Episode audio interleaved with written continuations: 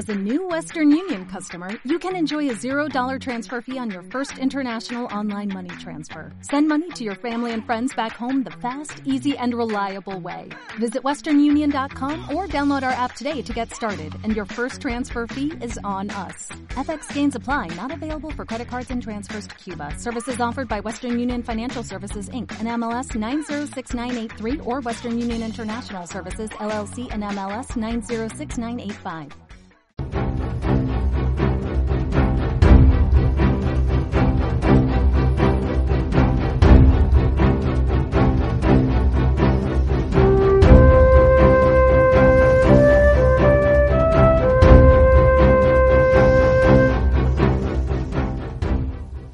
La reflexión de Madrid Foro Empresarial.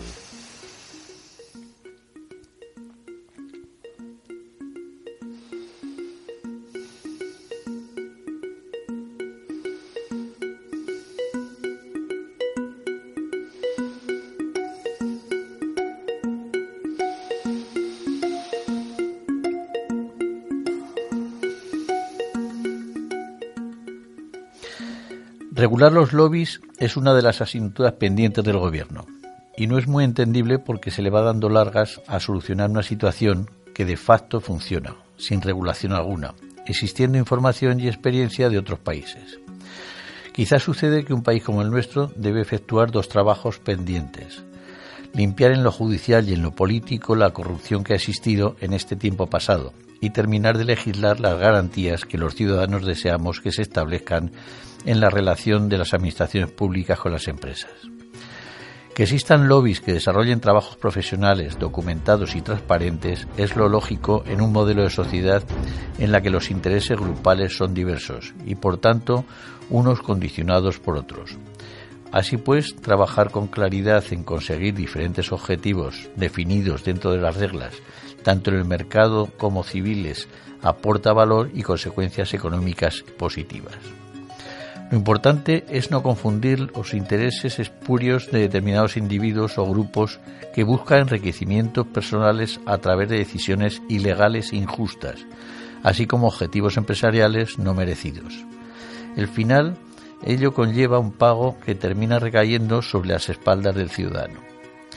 Este es quizá el temor que puede tener el gobierno a la hora de legislar sobre la función de los lobbies.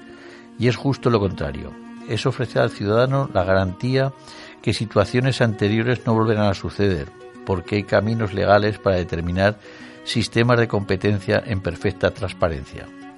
A partir de aquí es necesario definir los diferentes tipos de lobbies que pueden existir, pues no todos deben encaminarse a obtener los mismos objetivos.